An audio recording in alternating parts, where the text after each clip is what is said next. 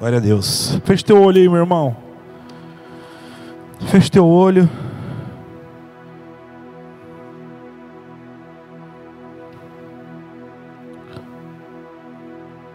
Peça para Deus continuar falando com você.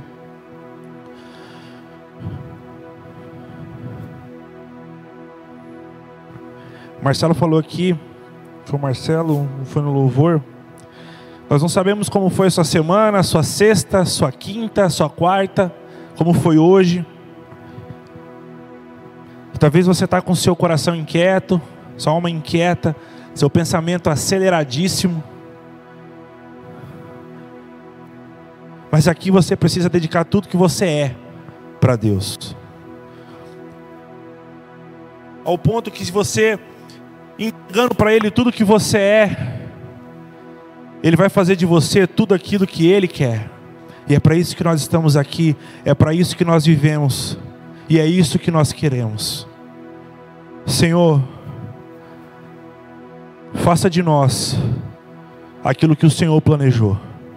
Que não seja feita aqui na terra a nossa vontade, aquilo que o nosso interior grita, aquilo que a nossa mente pede, o que o nosso coração deseja, mas que nós consigamos, através do Teu Espírito Santo, fazer tudo o que o Senhor planejou para nós, em nome de Jesus. Amém, gente? Eu quero que você abra sua Bíblia comigo no 1 Timóteo 4,12. 1 Timóteo 4, 12.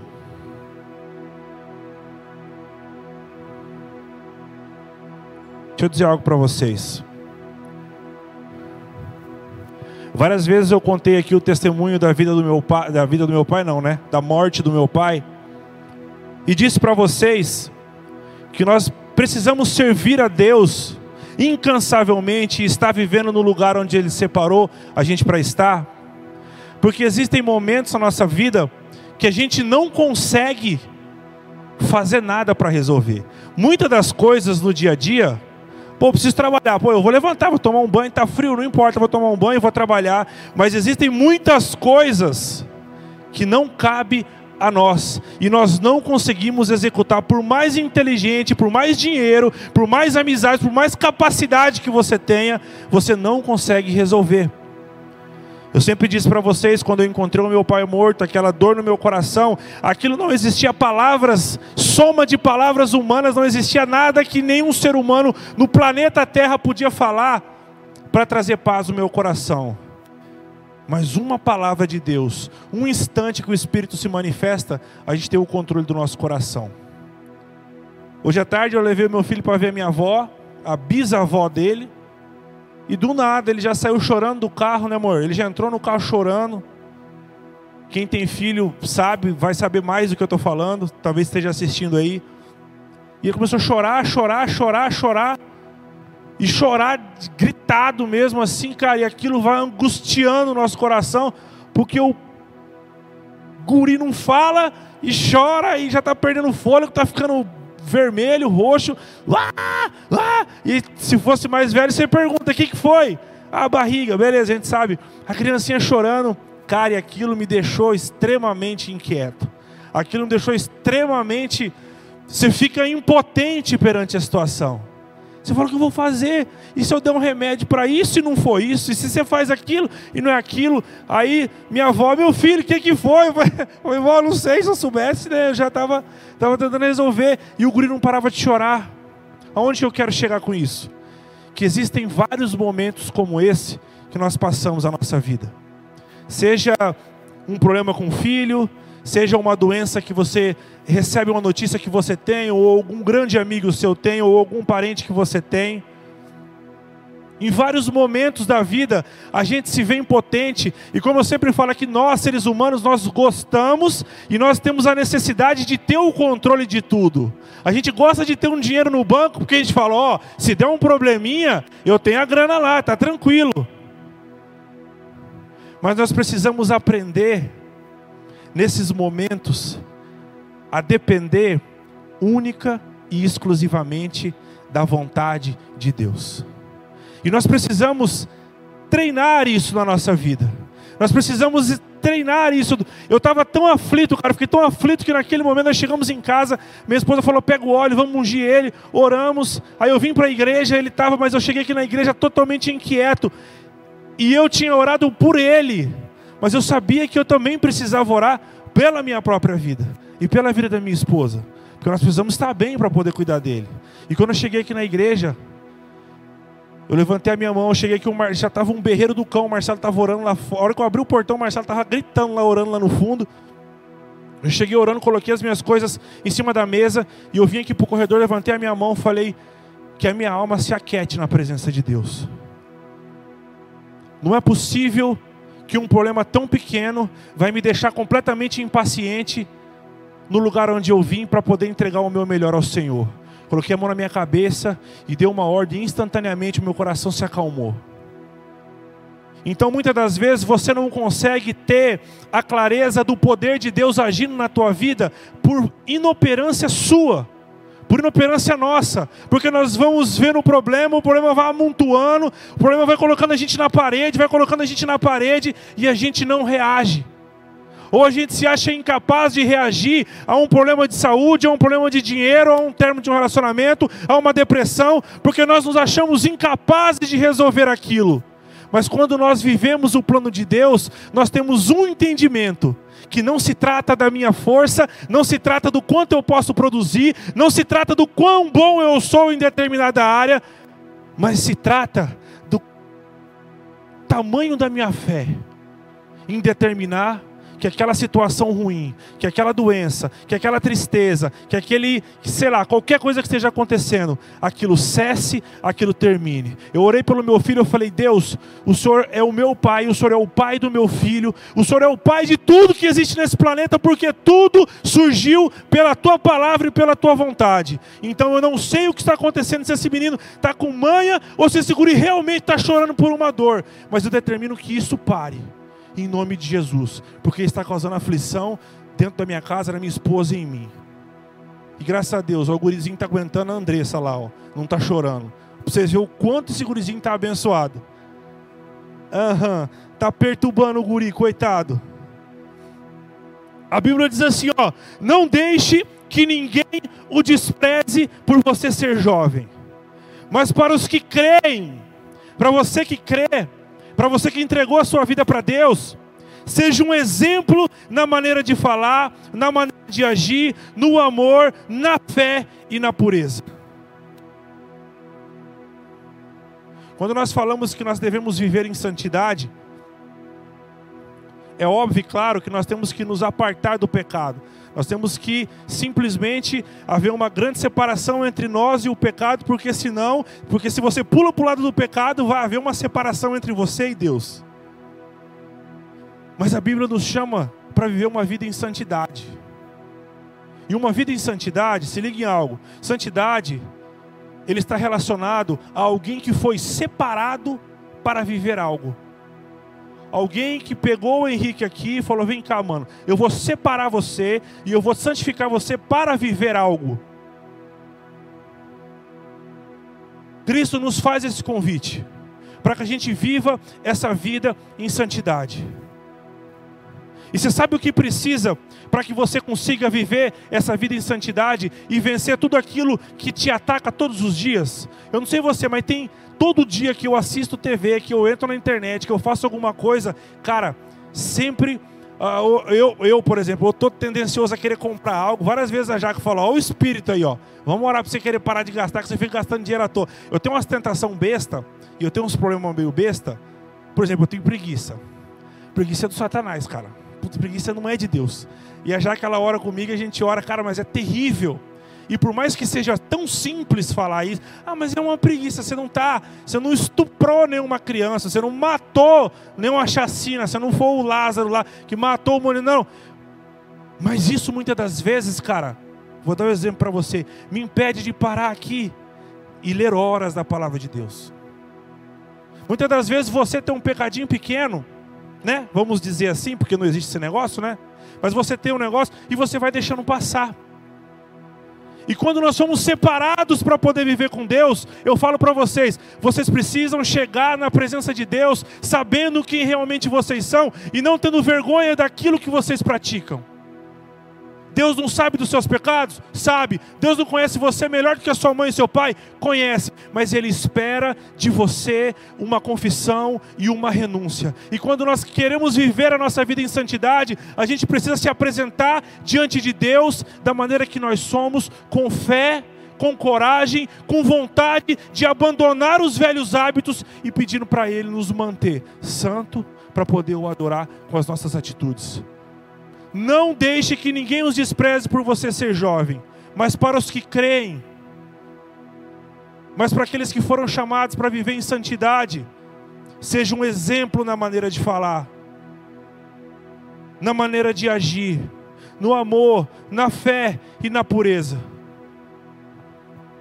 Não basta a gente simplesmente chegar nessa igreja, ou não basta a gente ir para uma vigília, ou não basta a gente fazer um teatro com os manos, não basta a gente vir aqui aprender a cantar e tocar. Se quando a gente sai dessa igreja o telefone toca, você já pô, já mete um palavrão.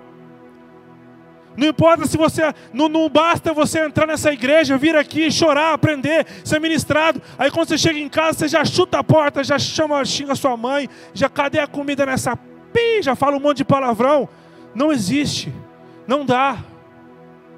Não há como você chegar na presença de Deus, ser separado para poder viver em santidade com Ele, ser ministrado para viver com Deus, se isso não alterar o seu comportamento, se isso não transparecer no seu falar, no seu agir, em quem você é. Isso precisa acontecer. E eu sempre falo para vocês: se acheguem na presença de Deus, reconheça os erros de vocês, Reconheça os erros de vocês e solicite que o Espírito Santo dê ousadia para que vocês abandonem os seus pecados, os seus erros.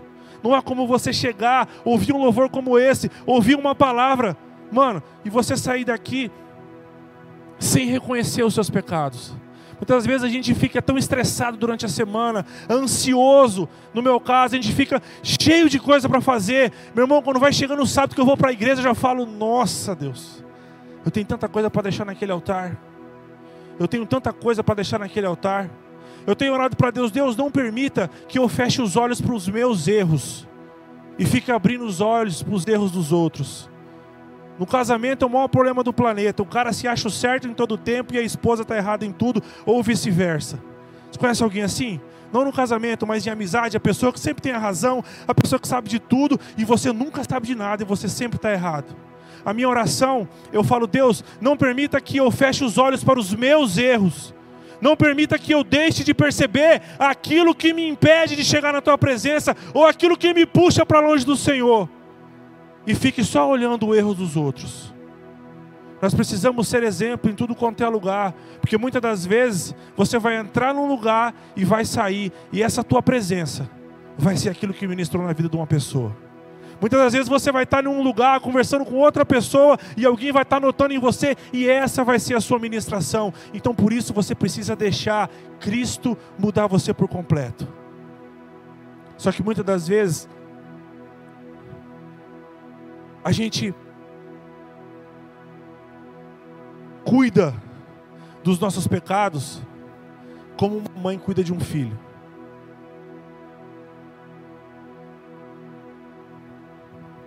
Muitas das vezes, a gente alimenta em nós aquilo que nos traz prazer, mesmo sabendo que aquilo nos tira da presença de Deus, porque momentaneamente aquilo nos satisfaz, principalmente nesse momento, no momento da juventude. É o momento em que as nossas emoções estão espalhadas, no momento em que a gente tem mais força, no momento em que a gente tem mais sonhos, no momento em que a gente quer tudo e a gente acha que consegue fazer tudo. E aí a gente alimenta os nossos pecados e tem aquele pecadinho que todo mundo fala que é o pecadinho de estimação. E aí você quebra a cara, você passa um monte de dificuldade, E aí você vem conversar comigo, com outro irmão, ou você vai conversar com o pastor, e aí você fala assim, ó, mas eu não sei o que acontece, pastor, que eu faço isso, que eu faço aquilo, que eu faço isso, que eu faço aquilo, mas as coisas estão dando errado. Quando Cristo ele foi ser entregue na cruz do Calvário, eu já ministrei uma vez isso aí em oferta. Cristo, ele não entregou um braço para nos salvar. Ele não entregou o braço direito. Ele não entregou o braço esquerdo. Ele não entregou somente a perna direita, ou a perna esquerda, ou um dedo. A entrega de Cristo foi completa.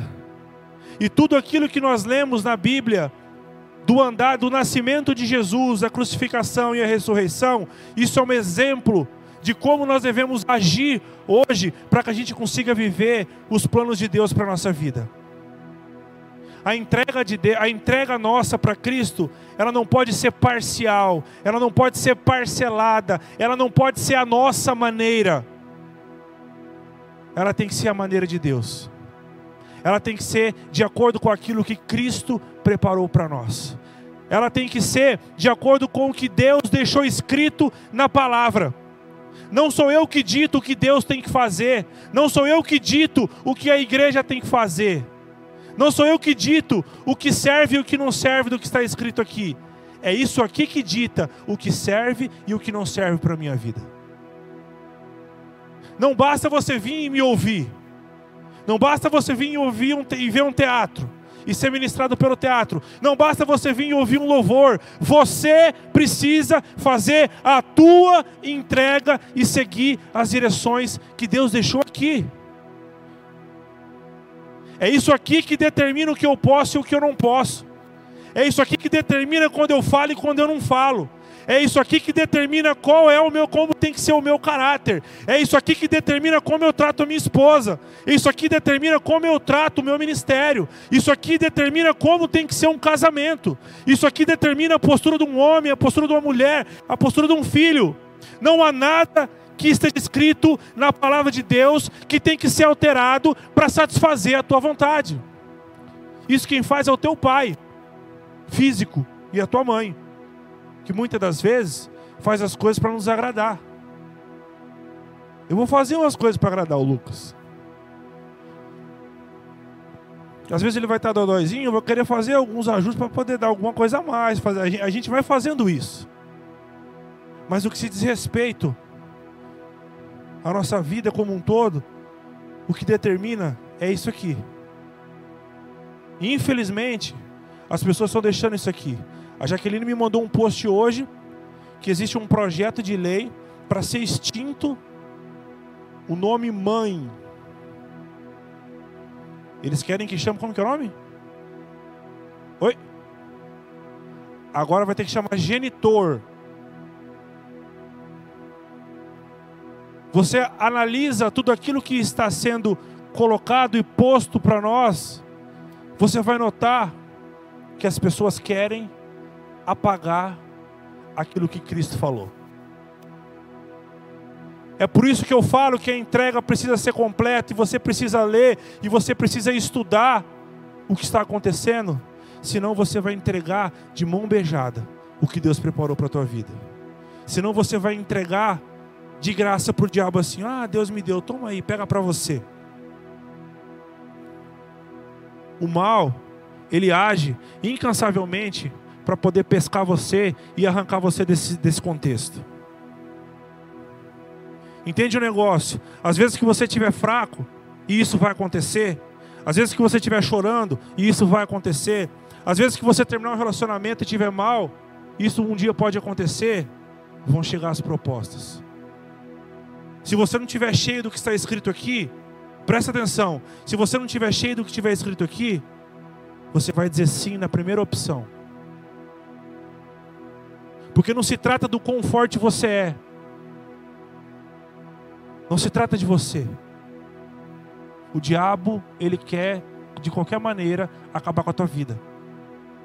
E eu já, eu, eu já presenciei isso várias e várias vezes. Várias e várias vezes. Eu digo para vocês: Jesus jejuou, eu sempre falo. E a Bíblia fala que depois que ele passou todo o período de jejum e oração, E aí ele sentiu fome. Ou seja, ele começou a ficar fraco. Você já ficou muito tempo sem comer? Você já ficou. Você, quando você fica muito tempo sem comer, aí já não dá uma dor de cabeça? Já não dá uma tontura? Já não dá uma fraqueza? Você não fica meio arriado? Você aguenta 40 dias, Fernando? Não dá, né? Ele ficou. E quando ele ficou fraco, quando ele estava fraco, não, quando ele sentiu fome, o diabo começou a aparecer com as propostas. O diabo ele não cria nada, ele é burrão, ele vai fazer a mesma coisa com você. Quando você estiver fraco, mano, ele vai aparecer com as propostas para você. Quando você estiver carentão, vai aparecer alguém. Quando você tiver, se você mexer com bebida, quando você tiver mal, vai aparecer alguém. Se você era o cara da pornografia, quando você tiver mal, vai aparecer a proposta. Se você era o cara da droga, vai aparecer a proposta. O diabo, ele vai agir para tirar você da presença de Deus. Mas quando você entende que você foi separado para poder viver uma vida com Deus e você está munido daquilo que está aqui, Nesse mesmo versículo que eu estou falando que Jesus sentiu fome e recebeu as propostas, as propostas você vê que ele rebate o inimigo com a própria palavra de Deus, porque ele estava, ele conhecia, ele sabia o que era, ele sabia o que poderia vencer aquilo. Então entende um negócio, quanto mais fraco você entende que você é e mais você depende dessa palavra de Deus, melhor será a tua vida. E quanto mais forte você achar que você é, e menos você achar que você depende da palavra de Deus, mais erros você vai cometer. Mais erros você vai cometer. Quando você aceita viver uma vida com Deus, entende o um negócio, você já está assumindo um lado. Você já está assumindo um lado. Você é um cristão. Quando você serve o ministério, você começa a se apaixonar por aquilo que Deus deu para você. Entenda o negócio: você assumiu um lado e você assumiu uma responsabilidade, e a sua vida não pode ser mais a mesma. Então, o lugar onde Deus te colocou, você precisa fazer a diferença. Mas sabe o que eu tenho visto? Muitas pessoas que são chamadas, muitas pessoas que, que chegam na igreja e falam, cara, esse cara tem um potencial, vai dar certo. O cara entra na faculdade, passa um mês, o cara não volta para a igreja. Já aconteceu, nosso culto é novo aqui, mas já aconteceu aqui. As pessoas começam a se relacionar. Demora dois anos para namorar. Aí namora. No outro dia, não vem mais no culto. Aí vai para o cinema. Aí vai para o lanche. Aí vai visitar o, o, o, o, parto do cachorrinho do vizinho. É mais importante do que o culto. Nós assumimos uma posição. Nós, nós assumimos uma posição de viver uma vida com Cristo. E isso precisa ser dito, isso precisa ser falado. E em todo lugar onde você estiver, você não está para ser influenciado, mas você está para influenciar as pessoas. Ou no mínimo, não abandonar aquilo que você tem aprendido. Deus nos chamou para um propósito. E nós precisamos lutar com tudo aquilo que nós temos de força para a gente entender esse propósito e no Senhor nós encontrarmos a força para dizer o não quando precisa, dizer o sim quando precisa e fazer as coisas quando precisa ser feito ou não fazer quando não precisa ser feito. O que diz o que é certo e o que é errado é o próprio Deus e não você. Estar bem para você não é um parâmetro de que você pode fazer. Traz prazer para você não é um parâmetro que você pode fazer já sabendo como eu sou, geralmente quando eu quero é aí que eu vou orar. Que eu falo, Deus, eu estou querendo demais é porque eu acho que tá, algo está errado. Eu acho que não é bem assim. Então toda vez que você for fazer algo, para você demonstrar o seu respeito, o seu amor a Deus, se você acha que aquilo não é, ah, será que eu faço ou não? Vá orar antes de agir. Vá orar antes de você agir para que aquilo que você estiver fazendo, mesmo que não pareça no momento algo ilícito, algo errado, mas aquilo te tire da presença de Deus. Quero te convidar para ficar em pé. Em Juízes conta a história de Sansão, um homem que foi separado por Deus, um homem que tinha um propósito gigantesco, mas deixou o seu chamado e deixou o seu posicionamento porque ele ficou ouvindo uma mulher na cabeça dele, ouvindo, ouvindo, ouvindo, ouvindo, ouvindo, ouvindo, tentando, tentando, tentando, tentando, até que aconteceu. E você pode ler em Juízes a história de Sansão, caso você ainda não conheça.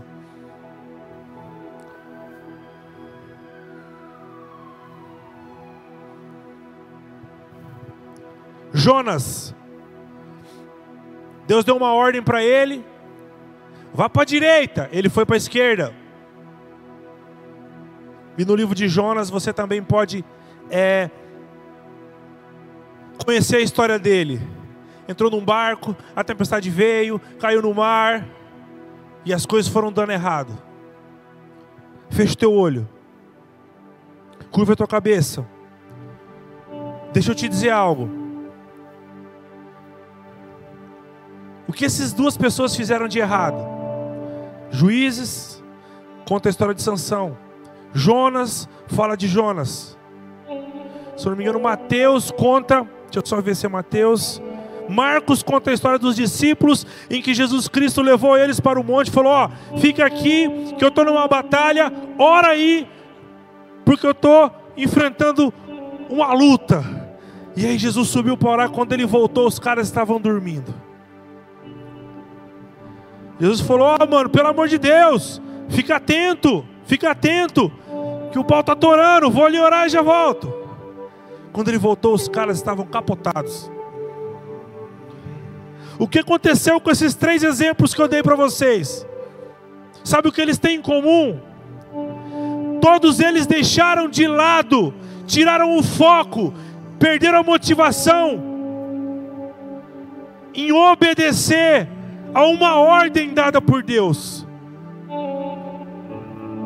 Em um determinado momento, pelas aflições do, do dia a dia, pelos problemas, por tudo aquilo que aconteceram, eles escolheram naquele momento ali não obedecer. E quando você vai estudar um pouco em Juízes, Jonas ou Marcos, você vai ver que o resultado futuro de uma desobediência não é agradável para nós. O mapa está posto e esse mapa é a Bíblia. Você pode lançar as sementes para o seu futuro, de acordo com o que esse mapa está dizendo, e não com os problemas do dia a dia, com as aflições, com a nossa ganância, com a nossa vontade de crescer. Para que o seu amanhã seja melhor do que o seu hoje e o seu ontem. Há necessidade de nós obedecermos a Deus. Existe um tempo determinado para todas as coisas. Existe um tempo em que Cristo separou para cada um de nós prosperarmos, alcançarmos os sonhos. Mas isso não cabe a nós. Sabe o que cabe a nós? Cabe a nós obedecermos aquilo que Ele já deixou escrito. Cabe a nós antes de tomar uma decisão importante, antes de entrar no emprego, antes de entrar num relacionamento, antes de fazer uma faculdade, antes de se envolver emocionalmente com uma amizade, ao acordar pela manhã, antes de comer um prato de comida, ao sair de uma doença, cabe a nós adorarmos a Ele, cabe a nós consultarmos a Ele, cabe a nós nos curvarmos diante da sabedoria infinita do Criador e dizer para Ele: Pai, o que o Senhor preparou para mim nesse dia? Cabe a nós nos debruçarmos aos pés da cruz e falar: Senhor, por que eu estou passando por isso? Qual a finalidade?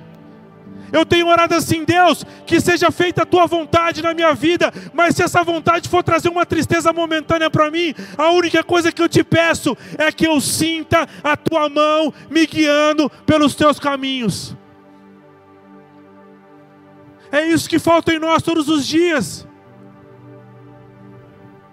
É orar de manhã, Senhor, que seja feita a tua vontade, mesmo que essa vontade vá totalmente contrário àquilo que eu espero, aquilo que eu quero, aquilo que eu desejo.